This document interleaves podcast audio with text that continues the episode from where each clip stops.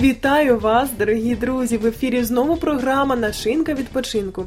І я, її ведуча Ірина Форда. Сьогодні говоримо з вами про дуже цікаве дозвілля похід у гори.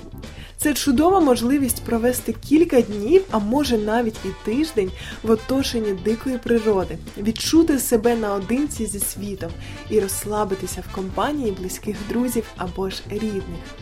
Аби похід в гори приніс тільки позитивні емоції, душевний спокій і умиротворення, очистив розум, варто підготуватися до такої події. Кожен, хто хоч раз був в горах, скаже тим, хто не був, що ви просто пропустили пів життя.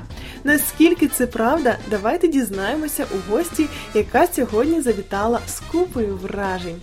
Ірина, я вас вітаю. Привет. Дуже рада, що сьогодні ти з нами, і хочеться одразу дізнатися взагалі, чим ти займаєшся по житті. Я вообще занятой человек, люблю работать, люблю отдыхать, люблю проводить время с семьей, вообще люблю активную жизнь, а не пассивную.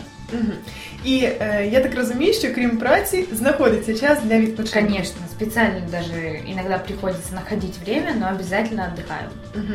Активно. Нет, не всегда. Не завжди, але гори, я думаю, це точно найактивніший відпочинок, який існує в твоєму житті, так? Да, наверное, да.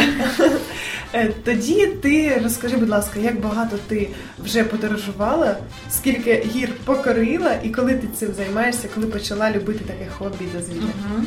Ну, на самом деле, не так давно и не так много, как э, многие. Вообще, я, можно сказать, новичок. Но с самого первого раза я поняла, что это мое, мне это нравится, это очень интересно. Как бы раньше я больше склонялась к чему-то пассивному, э, отдых на море меня больше прельщал. А потом я познакомилась со своим активным мужем, который меня просто вытащил и сказал, мы едем в горы. Это был мой первый раз. Вот, мы поехали в горы и Після пришлось- цього ви одружилися, так? Да. Ви не Можна і так розлучилися. сказати. Ага, добре. Тоді це вже ще один привід для наших молодих слухачів почути, чим саме такі привабливі гори. Да, это точно. Тож, коли краще ходити в гори? Все ж таки, який сезон обрати? Ам, В зависимости от того, какая цель у того, кто идет в горы. Это может быть разная цель. Цель может быть просто посмотреть на горы, да? Тогда это, конечно, лучше, вот начиная с мая и э, дальше, да? Вот, э, ну, в летний сезон. М, Другое дело это зимний отдых в горах. Это совершенно другая вообще история, потому что это лыжи, это снег, это вообще определенный даже вид спорта. Тобто вже питання не краєвидів і краси, яку хочеться побачити, Да, да. а спорт і так Мгм, далі. да. розваги. Ну и вообще, в принципе, наверное, тоже играют роль какие-то удобства. То есть насколько удобно путешествовать в в холод или там в сезон дождей. А дожди в горах иногда бывают очень опасные, да, летние грозы, это все очень опасно, поэтому это тоже нужно учитывать, погодные условия.